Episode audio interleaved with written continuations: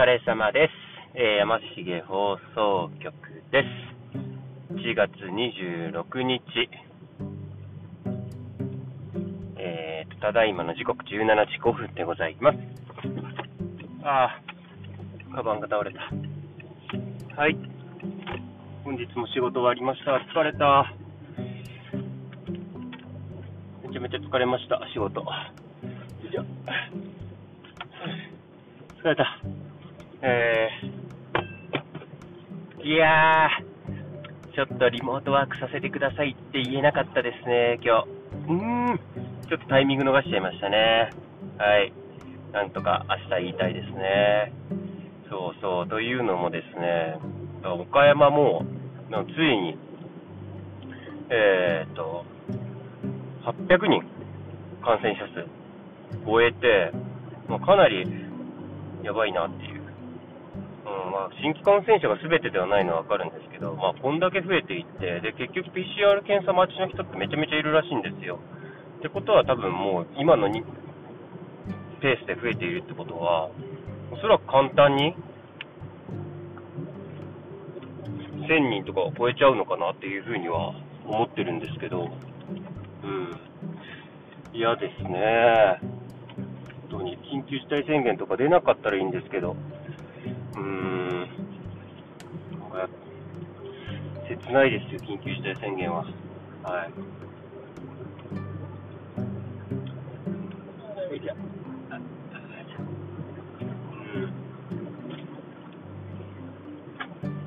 でもちょっとやっぱり自粛慣れしちゃってるっていうのもありますね。なんか最初の方は旅行行きたいだったりとか、あの、欲みたいなのはあったんですけど、もうなんか正直、まあ、いっかなっていう風な感じになっちゃってますね。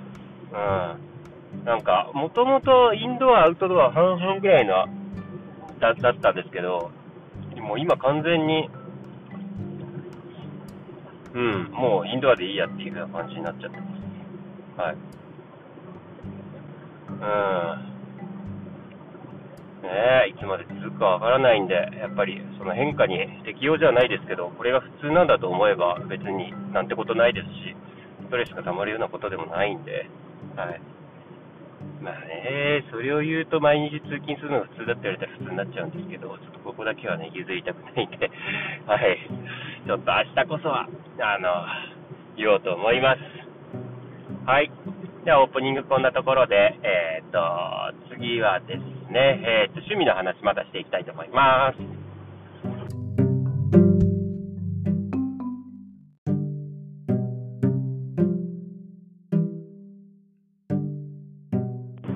はい。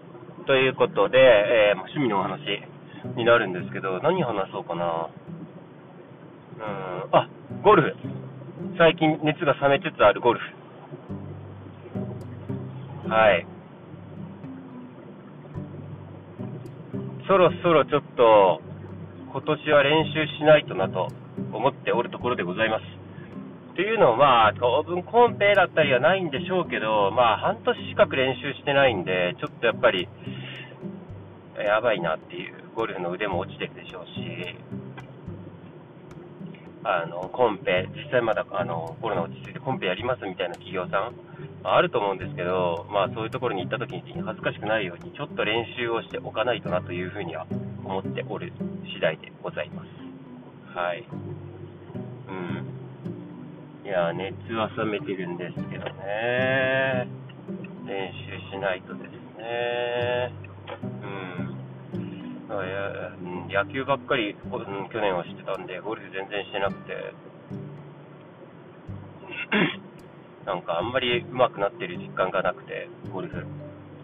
なんかスコアも、まあ、去年に関しては、まあ、100叩くことはないかなっていう感じで、だいたい90、前半ぐらいから80後半みたいなところをうろうろうろうろしてて、まあ、去年一番良かったのはスコアが安定したこと。なんか、まあ、90出た、90前半出たりとか、80代は出なかったから、90前半出たりはしたけど、110ぐらい叩く日もあるみたいな。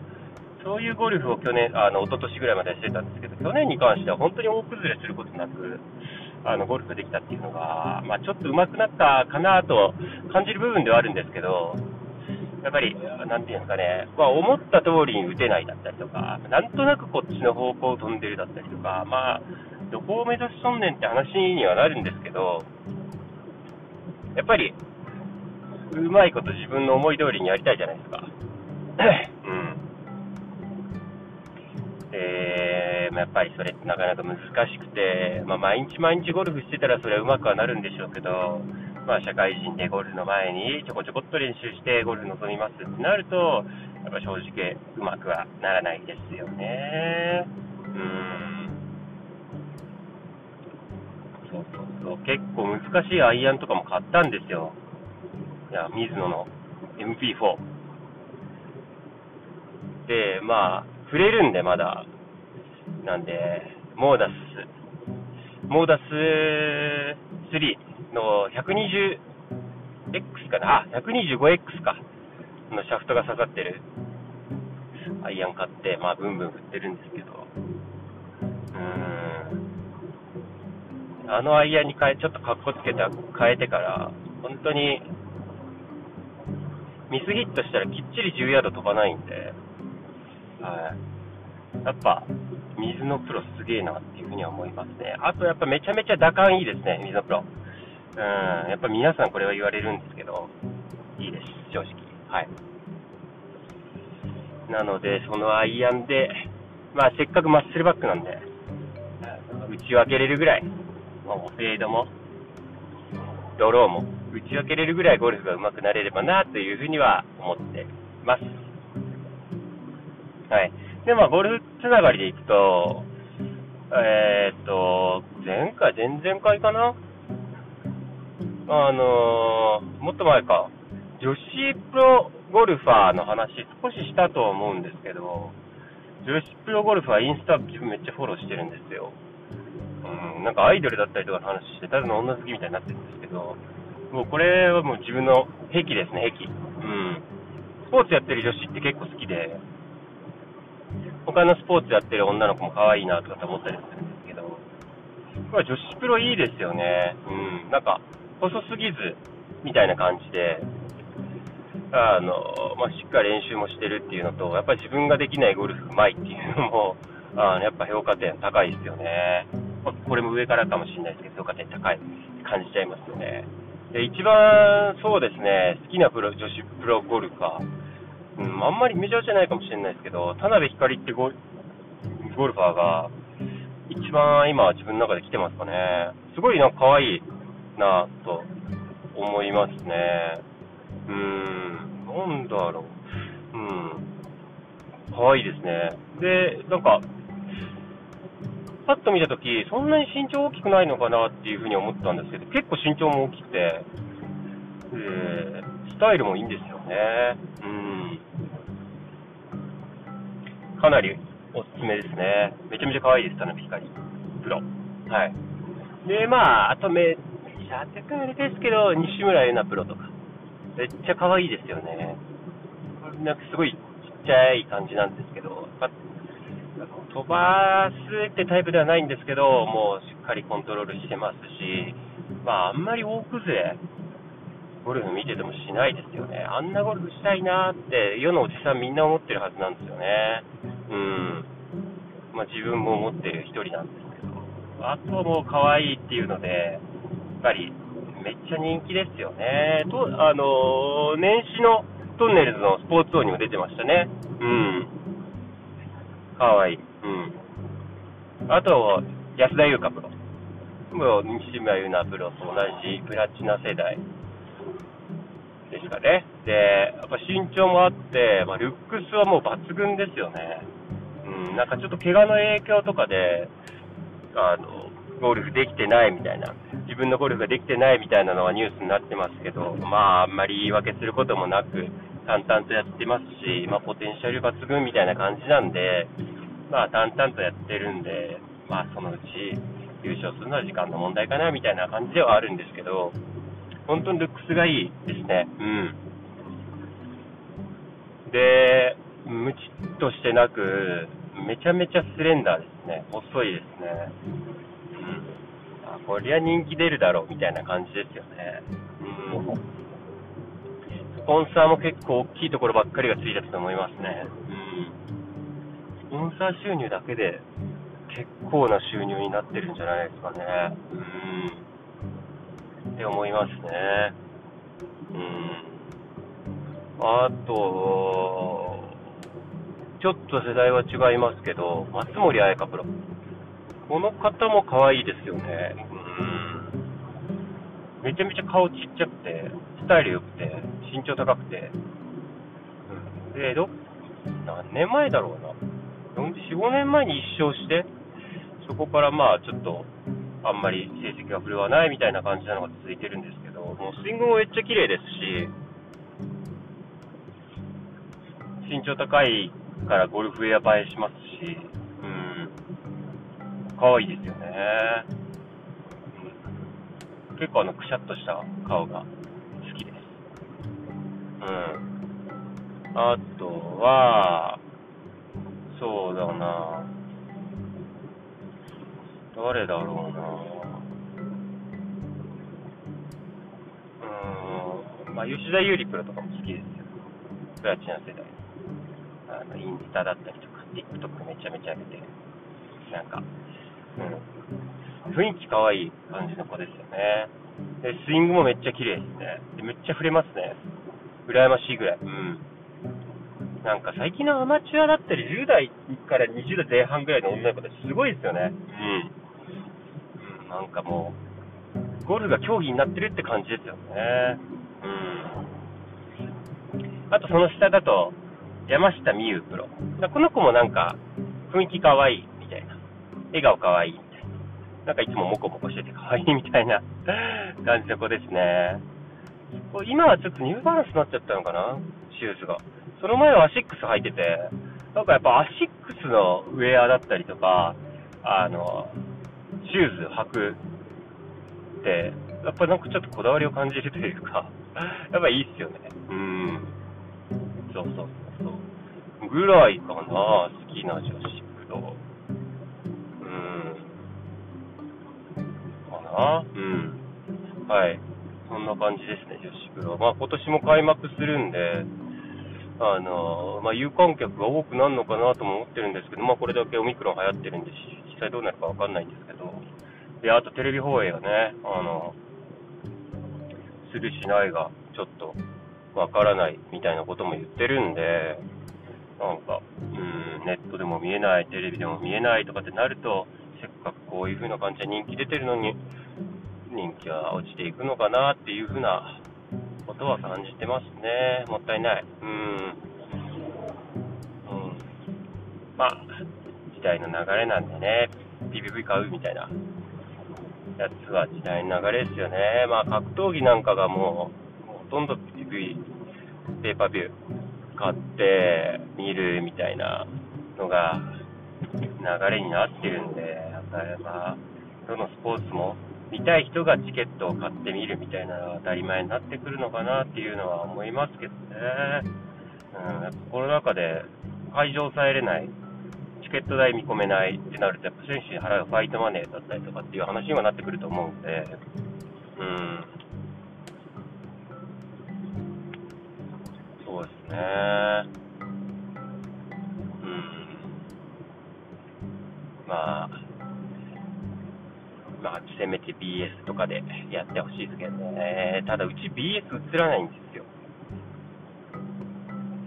そう。普通の地上波しか映んないんで、ほとんど家で Netflix か、アマプラ見てますね。うん。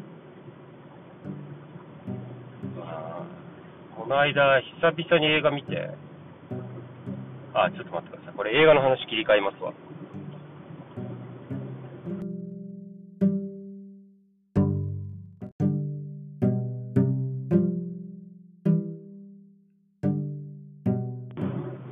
映画の話です。そうなんですよ。映画久々に見て、なんか、あんまり映画見た、見てなかったんですよ、最近。いや、見たな。あ、嘘つきました。すいません。呪術廻戦ゼロ見に来ました。はい。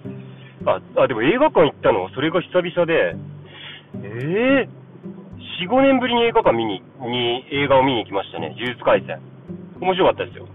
うん。うん。ちょっと、呪術廻戦気になりますね。好きな漫画の一つですね。今。そうそうそう。まあ、で、映画の話。まあ、呪術廻戦見に行って、まあ、今時の映画ってもうグラフィックとか、アニメもグラフィックとかすごいんですよ。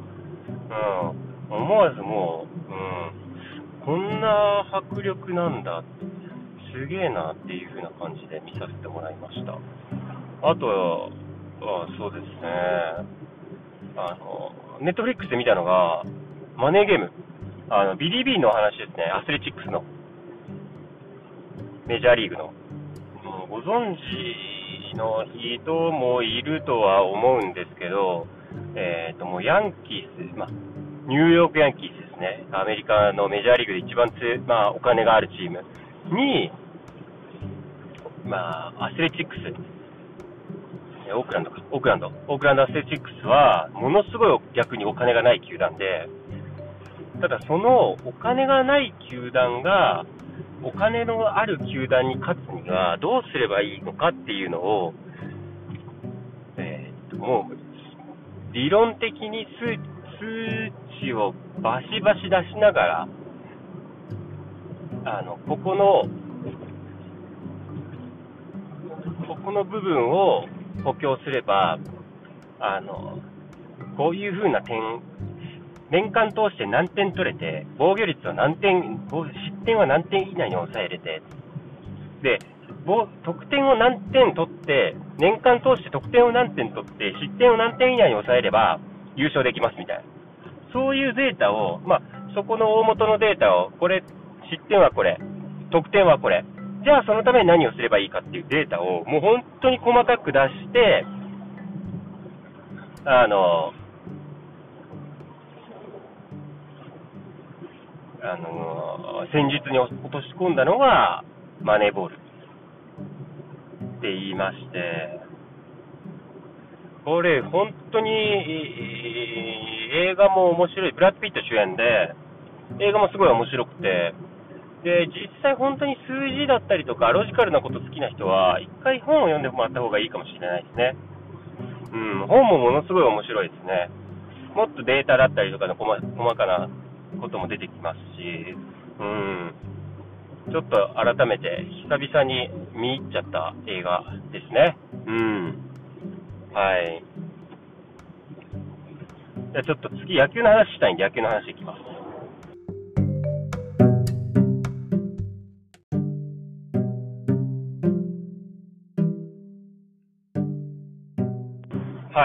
野球の話ですね。野球、うん、めちゃめちゃ自分もデータ好きなんですよ。うん。やっぱり、野球って、ものすごくやっぱ確率の悪いスポーツで、まあ、3割打てば超一流って言われる世界観なわけですよ。で、草野球だと、まあ、4割ぐらい打てればいいかなっていう感じでして、うん。4割って、まあでも、10回、10回やったら6回失敗するわけですよ。やっぱ失敗の方が多いスポーツなんで、まあ戦略を立てたりとか、か仮説を立てたとしても失敗することが多いんですね。仮説を立てたところで8割、9割勝てるんであれば、多分そこまで楽しくないんですけど、仮説を立てたとしても失敗が多い。だから結局何が正解かわからないから迷う部分もある。みたいなところが、もう、うん、一生かけて楽しめるスポーツなのかなというふうには、はい、思ってます。だから楽しい。うん。で、やっぱり、あの、左右非対称な動きをやっぱりする。左手は引っ張る。右手は、左手は引く。右手は押す。バッティングですね。でなんかそういう風な、ちょっとやっぱで、回転軸も傾けて回します。みたいな感じで、野球って結構やっぱ複雑な動きが多いスポーツなんで、あの、やっぱ自分のちょっと体調だったりとか、で、スイングが崩れやすいと。まあ、ゴルフにも言えることかもしれないですけど、崩れやすい。で、えーと、ゴルフは、まあ、相手がいないスポーツにはなるんですけど、野球の場合は相手がいるんで、あの、調子が悪くてもヒットが打てたりだったりとか、調子が良くても、アプローチしてることは、ものすごく正しいことをしてるけど、結果が出なかったりとか、まあ、これも惑わす一つの要因なんですけど、やっぱ結果が出るといいって、皆さんやっぱ思っちゃいますよね。うん。だって結果出てるんですでもアプローチの仕方とかは、としては完全に間違ってるみたいな。でもそれ、結果が1回出ちゃうから、それを続けてスランプに陥っちゃう。で、野球めっちゃ多いんですよ。うん。そう。やっぱそういうのがね、え、っと、何が正しいかとかっていうものを追求していくのが楽しいですよね。うん。で、やっぱり、まあ話戻りますけど、マネーボール見て、で、やっぱり、マネーボール見たからじゃないんですけど、自分、もうもともとデータ野球すごい好きで、あの、出塁率至上主義で、OPS 至上主義で、まあ、数字は事細かくチェックして、で、今年からですね、草野球チームも、もう自分が全部データつけますって言って、やっぱもうちょっとデータがないと、誰がどのように活躍して、どのようにチームに貢献してるかっていうのが、あの、もう、訂正の部分でしか見えないんで、もう定量の部分をしっかり取りたいなっていうことで、うん、監督にそれは言いました。もう全部データ、私がつけます。はい。で、出塁率重視で、えー、っと、データを出して、誰がどういう場面で打っている、誰がどういう場面で活躍しているっていうのは、まあ、守備に関してはちょっと数値化できないなっていうのはあるんですけど、バッティングに関しては、あとはピッチングですね、に関しては、ある程度数値化できる部分も多いのかなっていうふうには思っているので、ちょっとそこを数値化して、で、まあ、打順を組むだったりとか、あの、時にさ、あの、使えるようになればベストかなっていうのは思いますし、やっぱり、あの、できたできないで、まあ、年下生意気な子たちも、まあ、子たちってことでもないか、子もいるんで、まあ、そういう子たちに、あの、まあ、提示できるデータもなく、こういう風にしてるんだからダメ、ダメじゃないって、ちゃんとやらないとダメじゃないって言っても、やっぱり、ふてくされちゃったりとか、で、まあ、野球、野球してる最中とかだと、どうしてもやっぱり、あの、そんな丁寧に物事伝えれないんで、あの結構強い口調で、あの、言ったりもするんです。でもこれもスポーツやってたら当たり前かもしれないですけど、逆に自分が言われても何とも思わないですし、まあ、伝えるってことが一番大切なんで、あだから口調が強くなろうが、言葉尻が汚くなろうが、自分は伝わればいいと思いますし、そういうふうなことを伝えてくれる人に対して、嫌悪感は一切抱かないんで、まあ、自分はそういうふうな感じで人に伝えたりもするんですけど、でもやっぱり、うん、嫌悪感を抱いてるんでしょうね。話を聞かないっていうことに関しては。なんで、まあ、あの、訂正の部分で怒られてる。なんとなく怒られてる。多分思ってると思うんで、まあ、そういう子たちのためにも、まあ、データを提示してあげて、このデータだからこういう風にしてほしいっていうのを、やっぱ伝えていこうかなっていう風には思いますね。じゃないとやっぱりうまくもならないですし、うん、うまくならないとね、やっぱり楽しくないっていうのは絶対にあるんで、で、ゲームなんで、野球って、勝ち負けが存在するスポーツになるんで、やっぱ、負ければ楽しくないですし、勝てば楽しいですし、みたいなところはあるんで、やっぱチームとして勝つっていう方向に、あの、チームを持っていきたいですよね。うん。ですし、やっぱり大人の草野球って、えっ、ー、と、まあ大体日曜日が中心なんですけど、まあ早いと朝8時ぐらいから試合があるわけですよ。朝8時の試合に対して、いい大人がですよ、子供もいる人もいれば、あの、仕事のや唯一の休みを使ってる人っていうのも結構いるわけですよ。でもそんな中で、朝8時、たかが90分、の試合のために、いい大人がみんな集まる。で、朝も早からですよ。別にお金が発生するわけでもないのにですよ。そんな中、やっぱりみんながいろいろ時間を自分の中で都合を作って来てくれるっていうわけじゃないですか。みんなで野球をするために。であれば、一生懸命勝つために努力をするべきだと自分は思うんですよ。まあもちろん、趣味なんで、あまり努力の強要みたいなのは、私正直したくないんですけど、でも、うん、さ、うん、したくなっちゃいますよね。うん。なんか、一生懸命やればっていうふうに思ってますよね。まあ、来ている時は一生懸命やってるんでしょうけど、まあ、それ以外ですよね。うん。まあ、試合の前のキャッチボールしかり、アップしかり、それ本当に動ける準備できてんのみたいな感じでタラタラタラタラしてるやつもいるんですよ。うん、そういうの見るとね、で、まあ、そういうやつに限って、まあ、試合でエラーしたりだったりとか、ミスをしたりだったりとか、やっぱするんですよね。うん。で、悔しがるんですよ。なんかそういうの見ると、じゃあ最初からやっとけやん、やっとけばええやんって言って、完璧な準備。うん。って思うんですよね。うんまあ、これは仕事にも通ずる部分なのかもしれないですけど、悔しがったりするんだったら、その前に一生懸命やれよっていう、うん、話ですよね。だから事前準備ですよね。まあ仕事もそうだと思うんですけど、やっぱり事前にどれだけ準備をしてきてるか。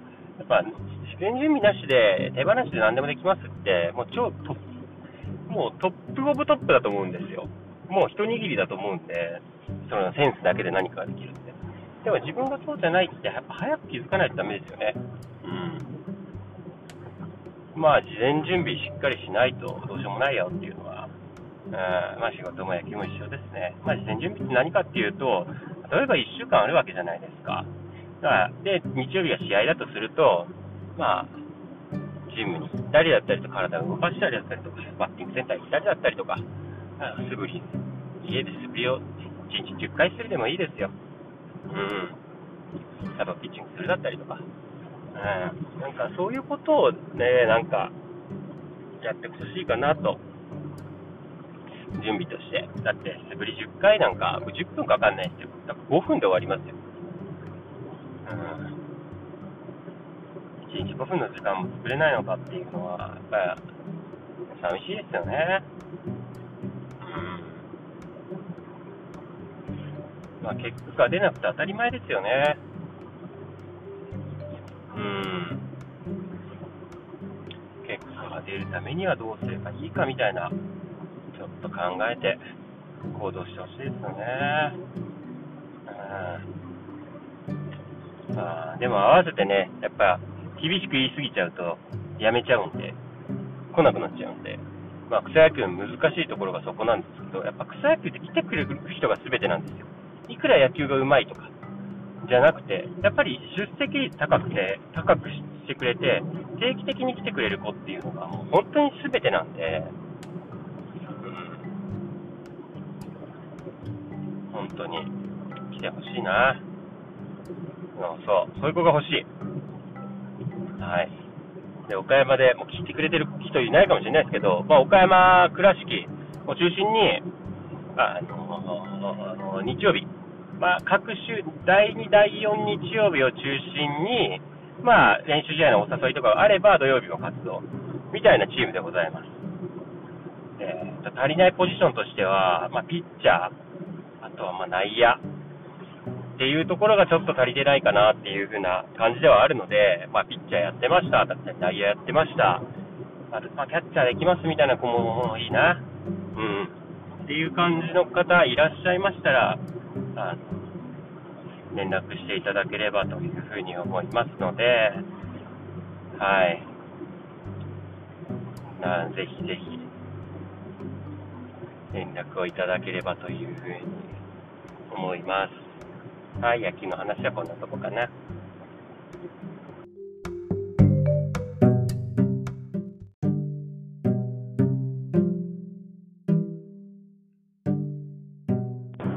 はい、今日もエンディングですね。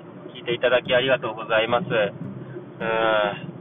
そうそう。というわけで、まあ、妹を申請できなかったりとか、あと田辺ひかりちゃんかわいいなだったりとか、うん、映画だったりとか、草野球だったりとか、うん最後ちょっと愚痴みたいになっちゃいましたけど、なんか、それだけ草野球に対して一生懸命やってんだなっていうのが、みんなに伝わればいいかなというふうには思いますね。